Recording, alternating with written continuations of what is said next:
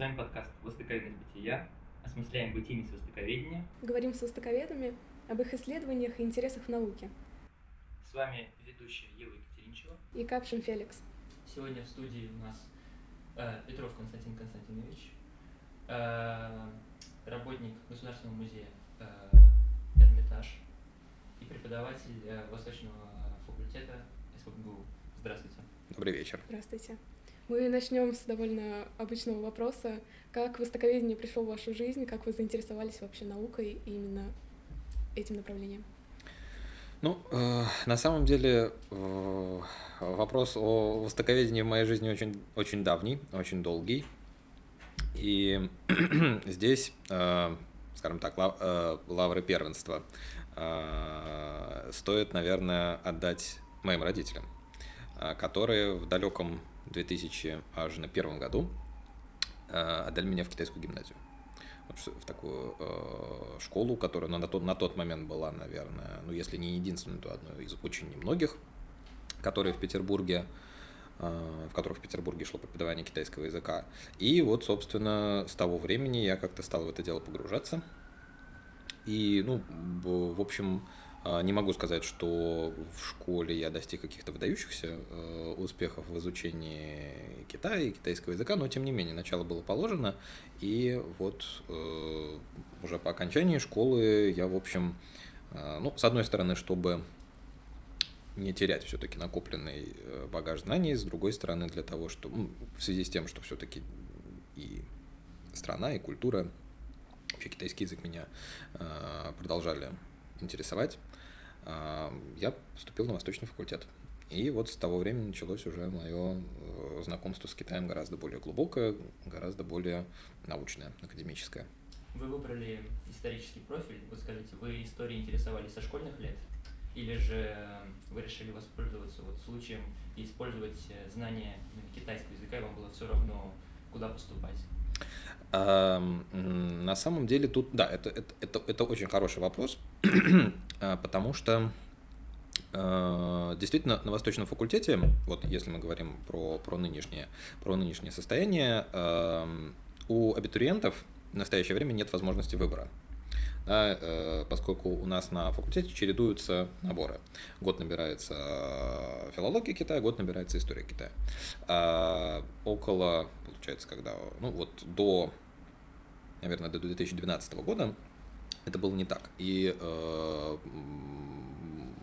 в том числе и параллельно набирались филологические исторические группы. И вот в тот год, когда поступал я, была возможность выбрать филологию или историю, и я, в общем, целенаправленно а, выбрал э, историческое направление как то, к чему я а, ну, больше, больше питал интерес, а, действительно, еще со школьной скамьи, и как то, ну, я тогда совершенно еще себе не представлял на самом деле, э, что такое китайская и китайская история, и китайская филология. Мое представление об этом было достаточно смутным.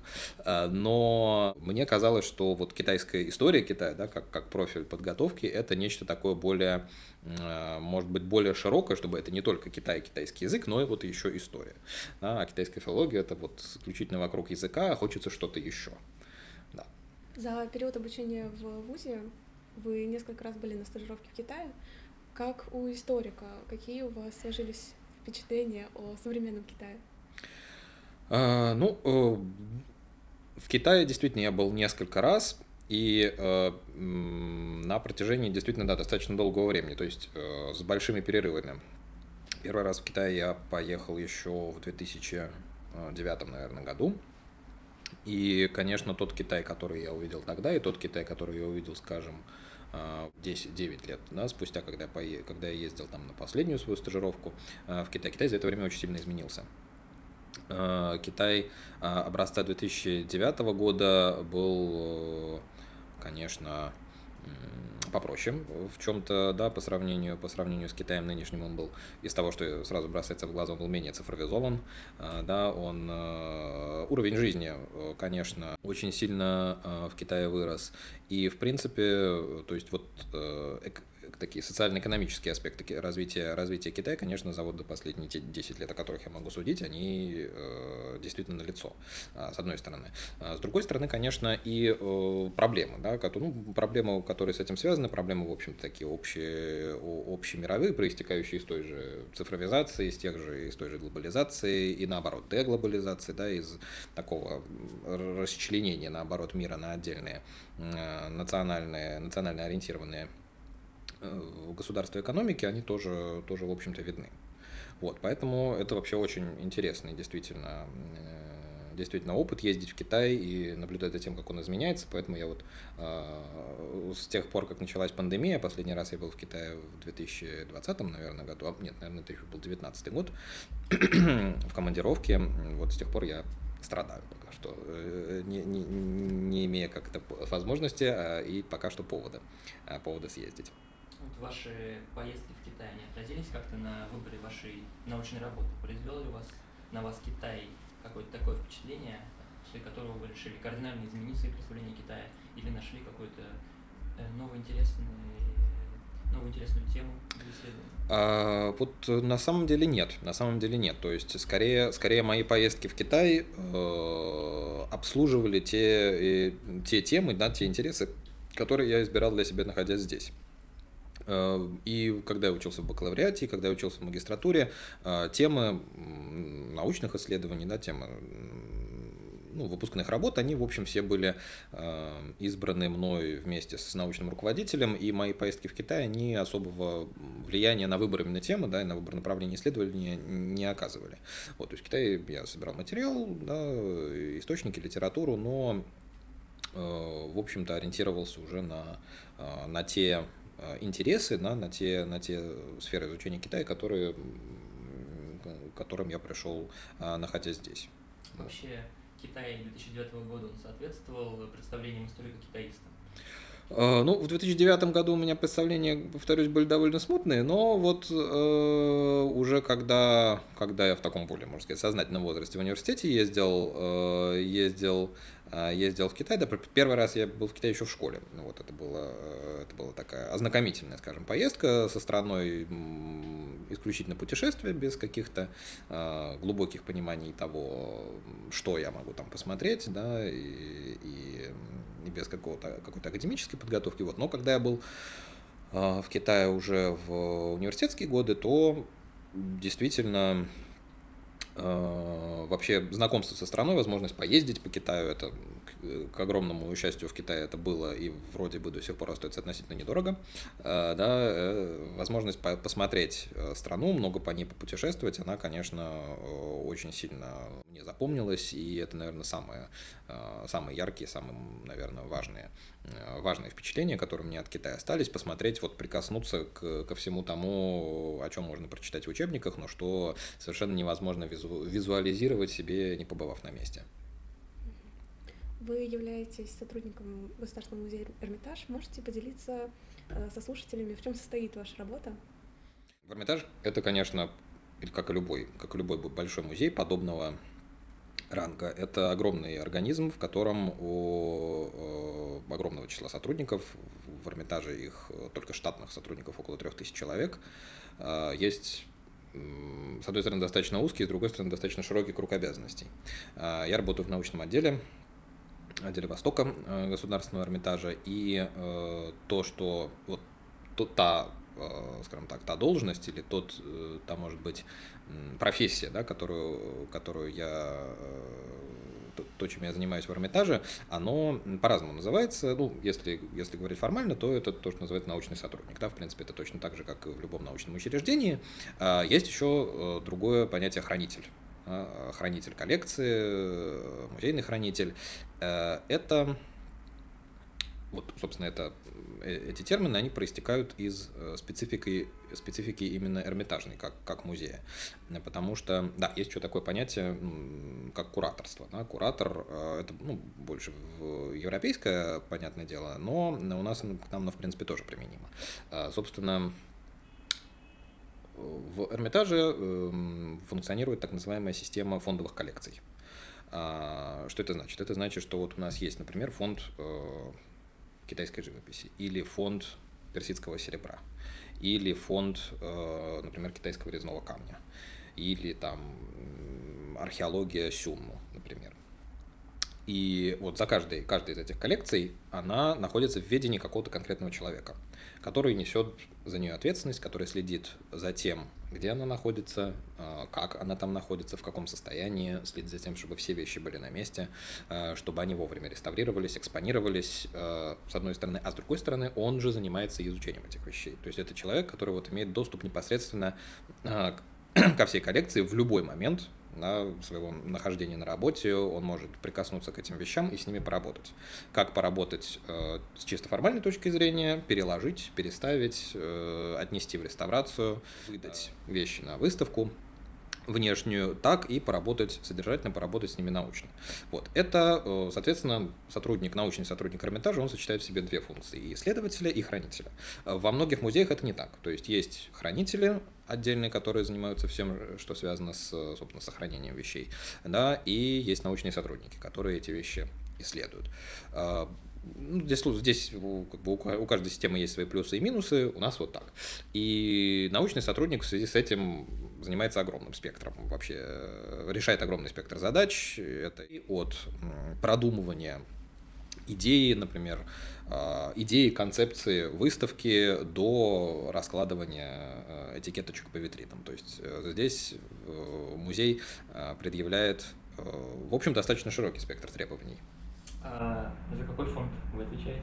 А, я в настоящий момент занимаюсь приемкой, то есть перениманием у э, хранителя э, фонда китайской живописи. Вот, фонда китайской живописи это э, процедура ну, достаточно, достаточно стандартная, когда старший, старший хранитель, старший коллега передает младшему, более, э, младшему новому сотруднику э, часть, часть своего фонда или весь свой фонд, а, да, чтобы таким образом обеспечить э, преемственность да, поколений сотрудников музея и, ну, и научить, да, и, и научить человека работать и с коллекцией, сказать о том, что она из себя представляет. А, вот, так что в, в, в ближайшее время вот я буду заниматься именно этим, китайской живописью. Это и сфера моих нынешних научных интересов, и, собственно, сфера Э, моей хранительской деятельности как научного сотрудника музея. А насколько широко представлено искусство Китая в целом вот, по отношению к другим фондам и конкретно ваш фонд? Китайская коллекция очень внушительная, это несколько десятков тысяч вещей. И э, действительно у нас совершенно замечательная, э, совершенно замечательная коллекция китайского декоративно-прикладного искусства. У нас есть несколько э, совершенно уникальных коллекций такого, скажем, научного характера, потому что э, коллекции собранных именно учеными, э, которые занимались либо Китаем, либо сфера интересов которых была, а, была шире, шире, чем Китай, просто которые занимались культурой, искусством, письменностью, ну и так далее. И, но, но при этом, конечно, в, вообще так, так сложилось да, в, в, в истории нашей страны, что а, целенаправленно, целенаправленно, в общем-то, ни один человек в нашей стране целенаправленно не занимался созданием большой, всеохватной, э, полноценной а, коллекции китайского искусства, в которой было бы представлено абсолютно все. Академи... Вот таком, на таком, на хорошем а, академическом уровне. Э, в Российской э, империи э, вот таких людей не было, да, значит, которые, хотя, хотя повторюсь, отдельные, а, отдельные коллекции действительно у нас есть. Потом, после, после революции, уже, соответственно, пока, пока из Китая можно было вывозить практически все, что угодно, вывозить из Китая, там в 20-30-е годы можно было много чего, да, но как бы заниматься этим уже после революции, в общем, понятное дело, было просто скажем так, неприлично да, по отношению к, к, к соседу, к дружественному государству, хотя отдельные, отдельные вещи, конечно, привозили, покупали, да, и потом они в музейные собрания тоже поступали. А, и, в общем, так получилось, что в основном, конечно, в Эрмитаже представлены вещи в основном поздние. То есть это цинские вещи, 17, 18, 19, 20 века. Ну и э, в меньшей степени соответственно, предыдущих эпох минских э, вещей некоторое количество, ну и там уже э, чем, чем, чем дальше в древность, тем, тем меньше. То есть фонд ну, тут процент сложно сказать, ну, процентов на 90, да, это вещи именно ценские. То есть те вещи, которые попадали в Россию вот синхронно, если так можно выразить. Вот они созданы в 18 веке, вот их условно русская аристократия или царский двор закупили для оформления дворцов, а, для, для просто для своих личных коллекций, вот они у нас оказались. Вот э, сейчас э, музей имеет возможность, может быть, дополнять коллекцию, покупать или совершать экспедиции, и, может быть, наоборот, э, китайская ну, современная э, власть, может, она требует какие-то артефакты назад, Бывали, бывали такие случаи? Таких, э, значит, таких случаев, да, чтобы, э, чтобы что-то затребовали назад, э, таких обычно не бывает. Вот. Но что касается пополнения коллекции, да, то отдельные коллекция пополняется, да, коллекция, коллекция пополняется. Это чаще всего тоже отдельные приобретения, либо отдельные дары, то есть это не большие какие-то частные коллекции, которые, которые музей может закупить, а, закупить там, например, в количестве там, 100 вещей, например. А, хотя такие, хотя такие, такие подарки и покупки мы тоже получаем, но это больше вещи такого, наверное, этнографического характера, то есть это не серьезные, очень дорогие, высококачественные произведения, даже, например, декоративно-прикладного искусства. Но коллекция, тем не менее, пополняется, да, есть э, у нас вещи, купленные и, там, и в нулевые годы, и в, и, и в десятые, да, и в 90-е годы. В общем, в общем, да, э, действительно очень, э, очень высокого уровня такие отдельные, отдельные поступления в нашу Э, в нашу коллекцию есть. Э, кстати, но, кстати говоря, здесь вот, да, э, нужно отметить по поводу, опять же, политики китайского правительства, да, что после 49 года из Китая вывозить ничего нельзя, да, то есть вывести из Китая что-либо созданное до образования КНР невозможно, да, поэтому, соответственно, коллекция может пополняться только за счет того, что уже находится за рубежом, либо за счет того, что находится непосредственно в России, как правило, так и происходит, либо, ну, большая, большая редкость, большая удача добыть что-то, что находится за рубежом. А в чем специфика работы китаеведа, который занимается изучением, исследованием искусства Китая? А, ну, конечно, э, специфика здесь, в общем-то, та же самая, что и, наверное, с любым специалистом по, по искусству. А, он должен быть в равной мере прекрасно подготовлен и с точки зрения общеисторической, должен прекрасно знать свой регион, Э, должен знать э, его культуру, его религиозные, э, философские, литературные достижения, да, и основы. Да, так же, как, в принципе, любой житель России может заниматься, условно говоря, просто по умолчанию изучением, например, иконописи, да, точно так же, точно так же и с Китаем, да, здесь нужно обладать хорошей базовой подготовкой востоковедной и Э, с одной стороны. С другой стороны, конечно, нужно, э, нужно понимать и основные принципы этой науки и, ну, в общем-то, в общем, сочетать в себе, э, сочетать в себе, наверное, начал два вот этих начала, да, и востоковедное, и э, искусствоведное. Здесь, конечно, это, это сложно, это очень сложно. Э, большинство сотрудников, э, сотрудников нашего отдела тоже, да, это э, люди, которые, в общем-то, все в равной мере являются прекрасными специалистами, как правило, и по Востоку в целом, да, и по истории, и по культуре, и по литературе, и по философии, и по искусству, но в каждом из них все равно э, обычно превалирует его изначальное вот такое специ... Э, профессиональное начало. Тот, кто по, по своей профессии, по своему образованию, по профилю археолог, он всегда будет археологом, а, да, востоковед останется востоковедом, а искусствовед, соответственно, будет смотреть на все то же самое, в первую очередь, с искусствоведческих а, принципов. Э, задача в том, чтобы эти все эти два или там даже несколько, три, четыре э, начала в себе уравновесить. Да, уравновесить и действительно стать вот таким универсальным специалистом, который будет одновременно и прекрасно разбираться в истории и одновременно видеть вещи. Наш следующий вопрос как раз связан с уравновешиванием э, вашей искусствоведческой и исторической стороны. Как вам удается в рамках ваших профессиональных интересов оставаться историком и искусствоведом одновременно?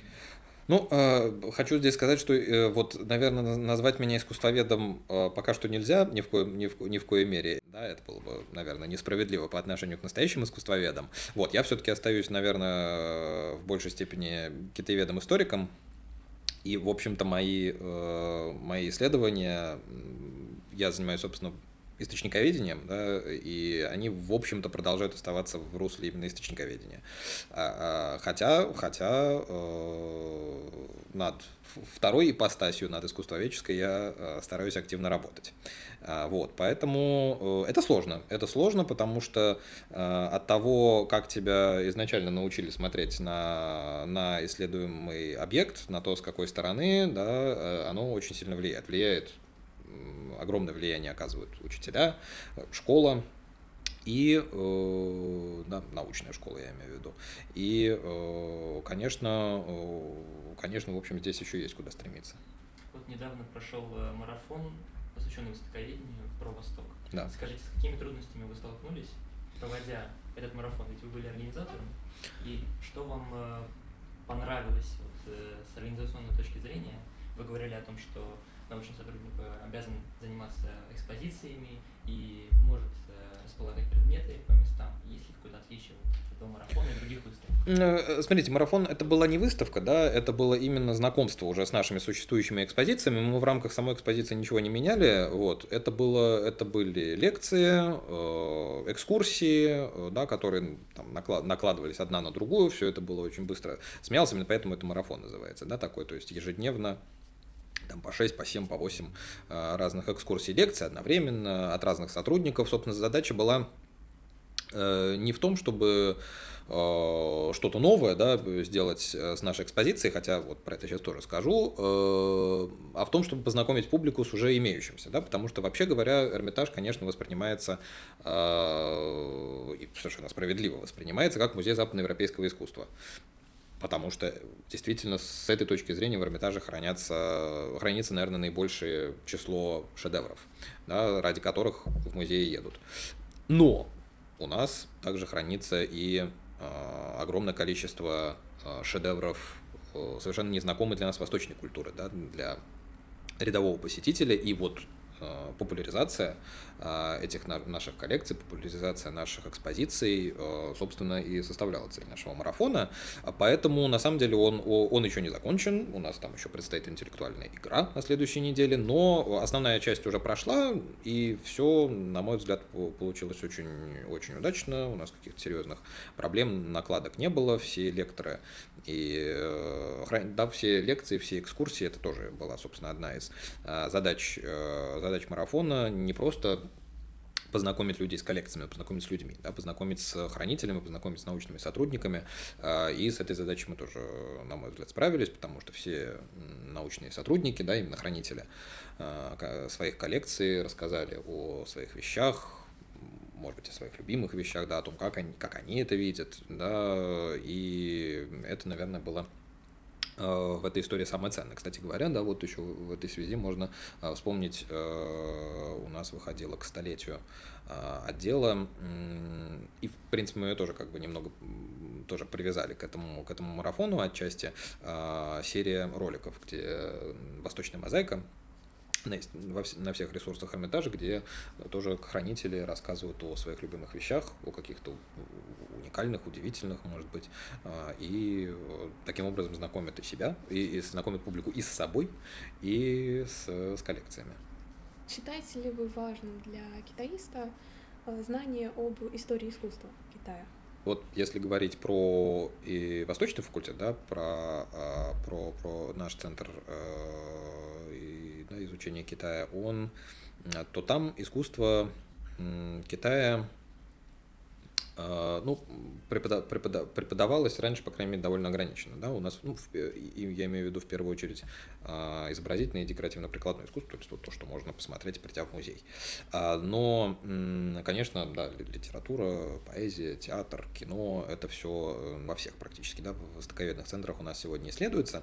Что касается искусства, то, конечно, это очень важная, на мой взгляд, э, часть китайской культуры, с которой нужно э, знакомиться, поскольку в искусстве вообще, не только в китайском искусстве, в любом искусстве, в такой наиболее концентрированной, такой наиболее кристаллизованной, что ли, форме э, отражаются все вообще представления людей о мире. Они отражаются там очень специфическим образом, да, через язык искусства, через язык символов, они преломляются через э, конкретную технику, да, через конкретный жанр, может быть, например, художественного произведения, да, но э, все равно э, они составляют очень важную часть да, мировосприятия людей любой культуры, э, искусства, да, и, конечно, знакомство с ним, оно может очень серьезно э, обогатить вообще людей и познакомить их э, и, да, и с мироощущением, ну, и китайцев, если мы говорим, да, про искусство Китая,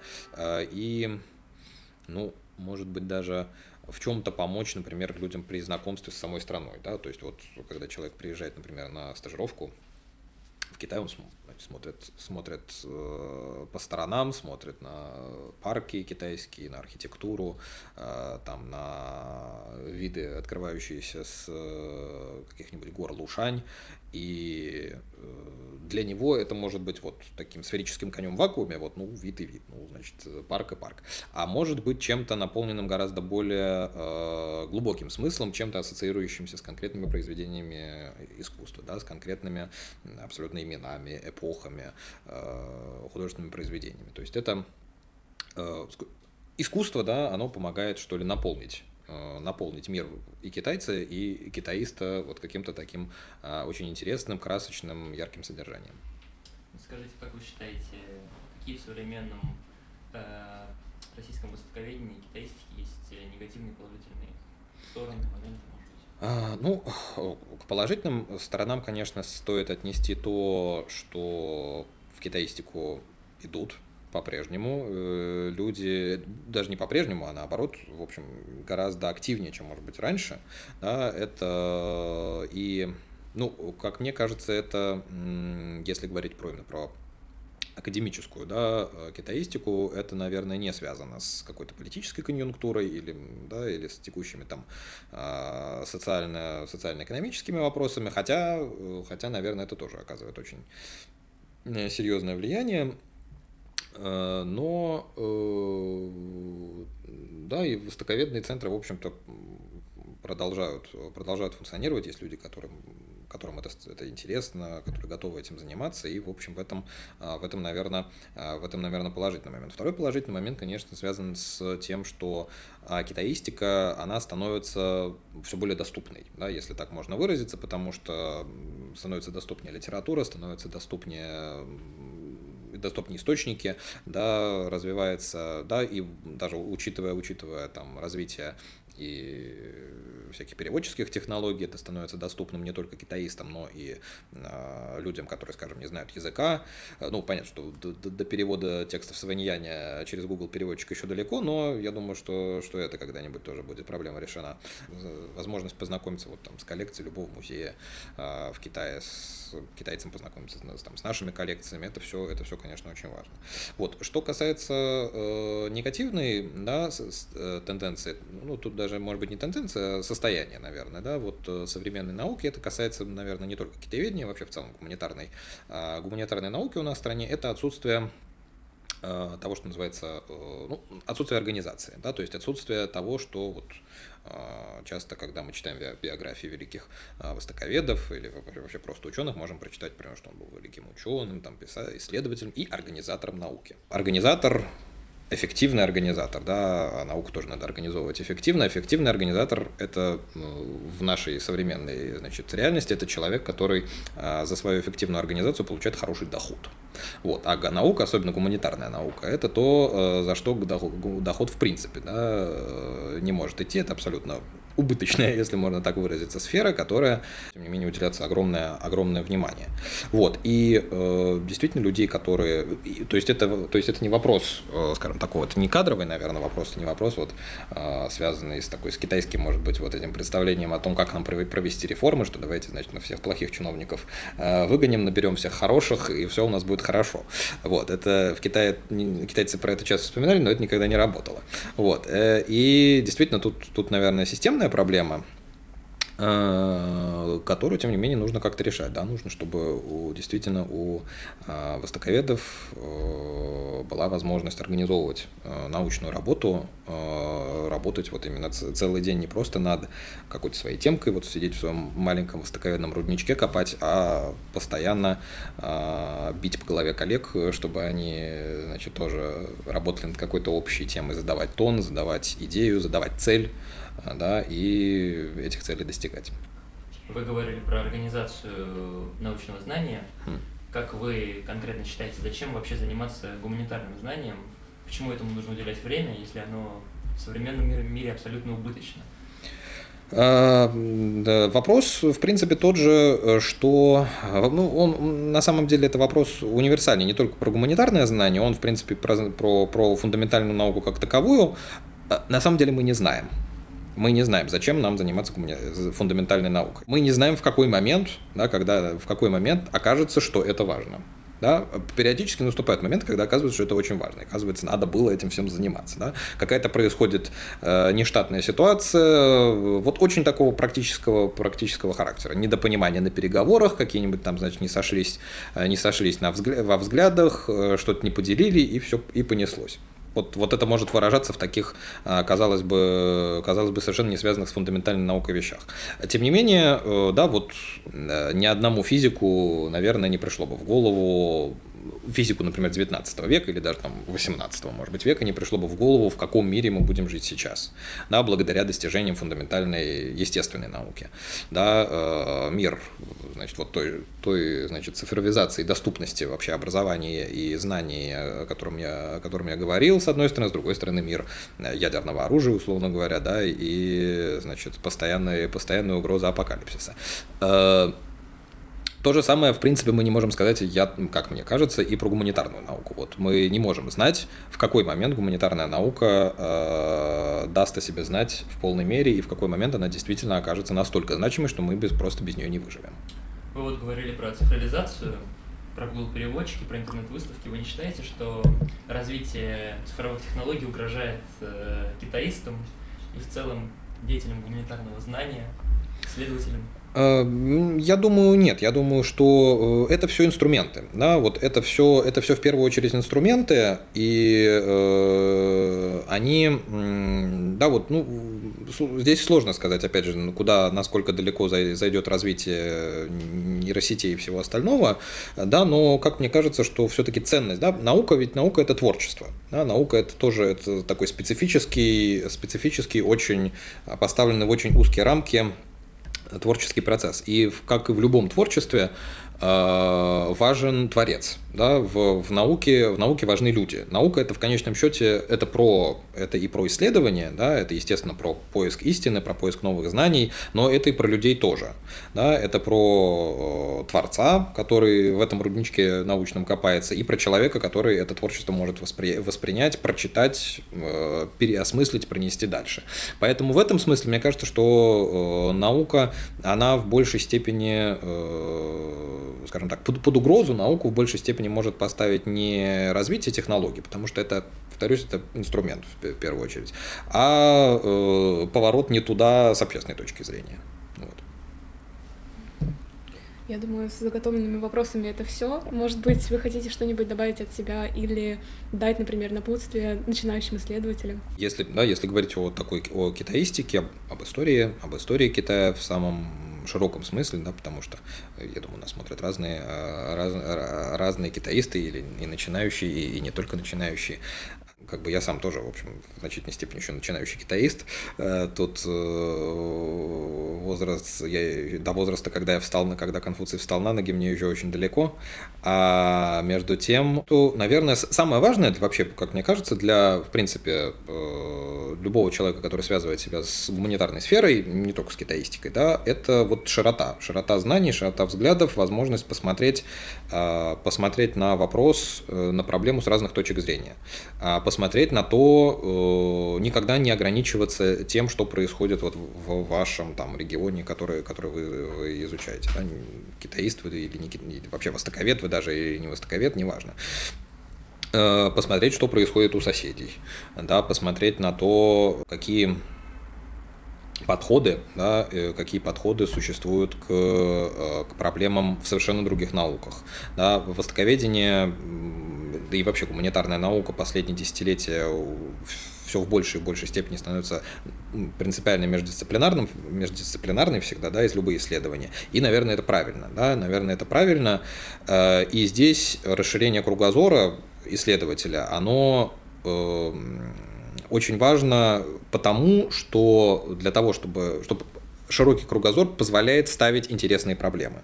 Да, потому что невозможно поставить э, научную проблему, если ты даже не представляешь о том, что вообще, что вообще что-то такое существует.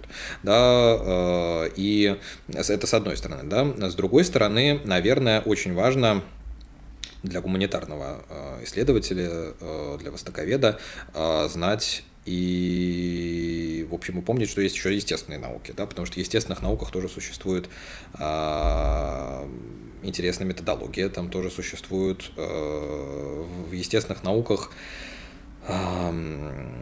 имею, я имею в виду методология, которую можно как-то пробовать применять и в науках гуманитарных, да, и привлекать ее методы, ее исследования, ее достижения. И э, вот естественной науке, там, о каких-нибудь самых простых вещах, о простых там, физических процессах, о там, инженерии, медицина, это все а, то, что действительно составляет э, вот такую, что ли, ну, э, фактуру культуры, да, потому что вот мы можем бесконечно долго рассуждать там про какие-нибудь э, общественно, сложные общественно-политические процессы, сложные экономические процессы, про то, как это все идет на макроуровне, да, но в конечном счете э, есть всегда какая-то, может, может быть какая-то вот мельчайшая незначительная деталь, которая существует там, условно говоря, на самом, на уровне самом низовом. Как был организован процесс производства там, чего-то очень конкретного, какой-нибудь обуви в, в эпоху Хань, например, там, да, или как были, э, каким образом люди измеряли время, да, вот который, который тоже который тоже, который вот такую плоть, что ли, да, культуру, культуры составляет, э, самое вкусненькое, что в ней есть, и действительно оказывает колоссальное влияние на то, как в конечном счете, какая картина мира в конечном счете складывается, и как в итоге исторический процесс э, или культурный процесс идет. Сегодня в студии был Константин Константинович, э, научный сотрудник Государственного музея Эрмитаж, преподаватель э, Восточного факультета СБГУ. Спасибо вам за интересную беседу. Спасибо большое. Это был подкаст «Востоковедные бытия». До встречи.